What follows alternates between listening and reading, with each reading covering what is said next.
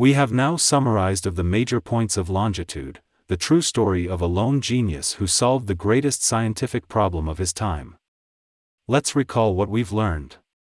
In part 1, we learned that before longitude could be accurately determined in a simple way, ships easily got lost on vast seas, causing shipwrecks and prolonged voyages which put sailors at risk of dying from scurvy.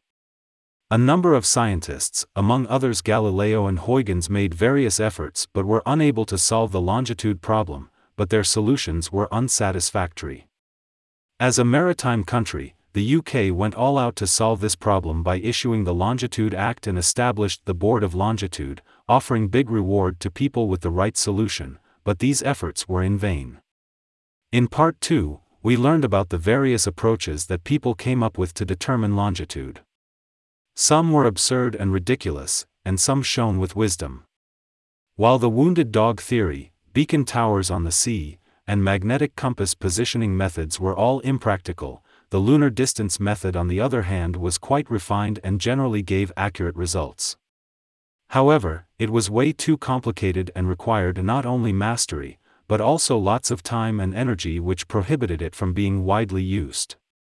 In part 3, watchmaker John Harrison blazed a trail. By virtue of talent and diligence, Harrison devotedly built increasingly more accurate and practical marine chronometers in the course of 40 years and solved the longitude problem.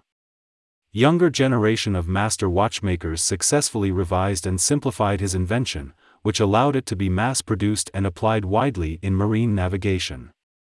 Looking at history, to some extent it is safe to say that Harrison helped the UK conquer the oceans, achieve dominance over the British Empire, and redirected the history of navigation in Europe even the history of the world.